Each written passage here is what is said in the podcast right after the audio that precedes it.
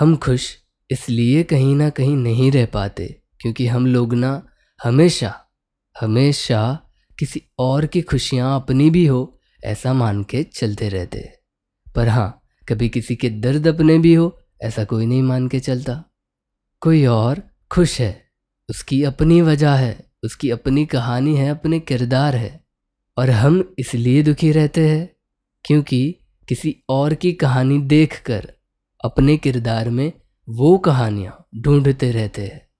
देखो, आसान लफ्ज़ों में बोलूँ तो मूवीज़ में जो हम देखते हैं, उससे हम इंस्पायर हो सकते हैं, पर वैसा ही देखकर, वैसा ही सोचकर ज़रूरी नहीं कि हमारे साथ भी वैसा ही हो। इट्स बेटर फॉर यू कि आप अगर अपनी कहानी लिखना चाहते हो तो आप अपने किरदारों को उनको जैसे पोर्ट्रे करना है, वैसे करने दो। तो उससे आपकी कहानी में आपकी कहानी का अपनापन रहेगा, जिससे आपके किरदार भी आपके होंगे, आपकी कहानी भी आपकी होगी। और सबसे ज़रूरी बात, आपकी कोई एक्सपेक्टेशंस नहीं होंगी, जिससे आप खुश रहोगे। और सबसे ज़्यादा अगर ज़रूरी है तो वो आपकी कहानी में आपका खुश रहना। और एक ज़रूरी बात, लोग तुम्हें भी बदलना चाहेंगे।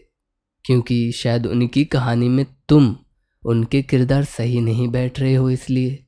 तो इस पर मैंने ये महसूस किया है कि हर शख्स तुम्हें बदलने में दिलचस्पी रखता है और वो उसकी तरह उसके लिए बेहतर तुम्हें करना चाहता है। इससे बेहतर है तुम खुद को अपने लिए बेहतर बनाओ और बेहतर से बेहतरीन बन जाओ। Thank you so much for listening और जो भी मैं आखिरी में बात करने वाला था वो बस इतनी है कि कि अभी मेरी आवाज़ पूरी बैठी हुई है बट मैंने फिर भी रिकॉर्डिंग की। एक महीने से कुछ अपलोड नहीं किया था तो मेंटली सही नहीं थे हम थोड़ा इसलिए।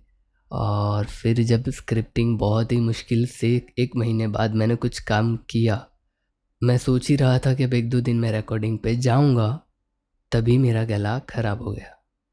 अभी थोड़ा बेटर है बट आपको आवाज़ में शायद पता चल ही रहा होगा। चला लेना। नेक्स्ट एपिसोड सही गले के साथ बहुत ही जल्दी मिलेंगे। और कीप स्माइलिंग ना लाइक करना, ना शेयर करना, ना सब्सक्राइब करना।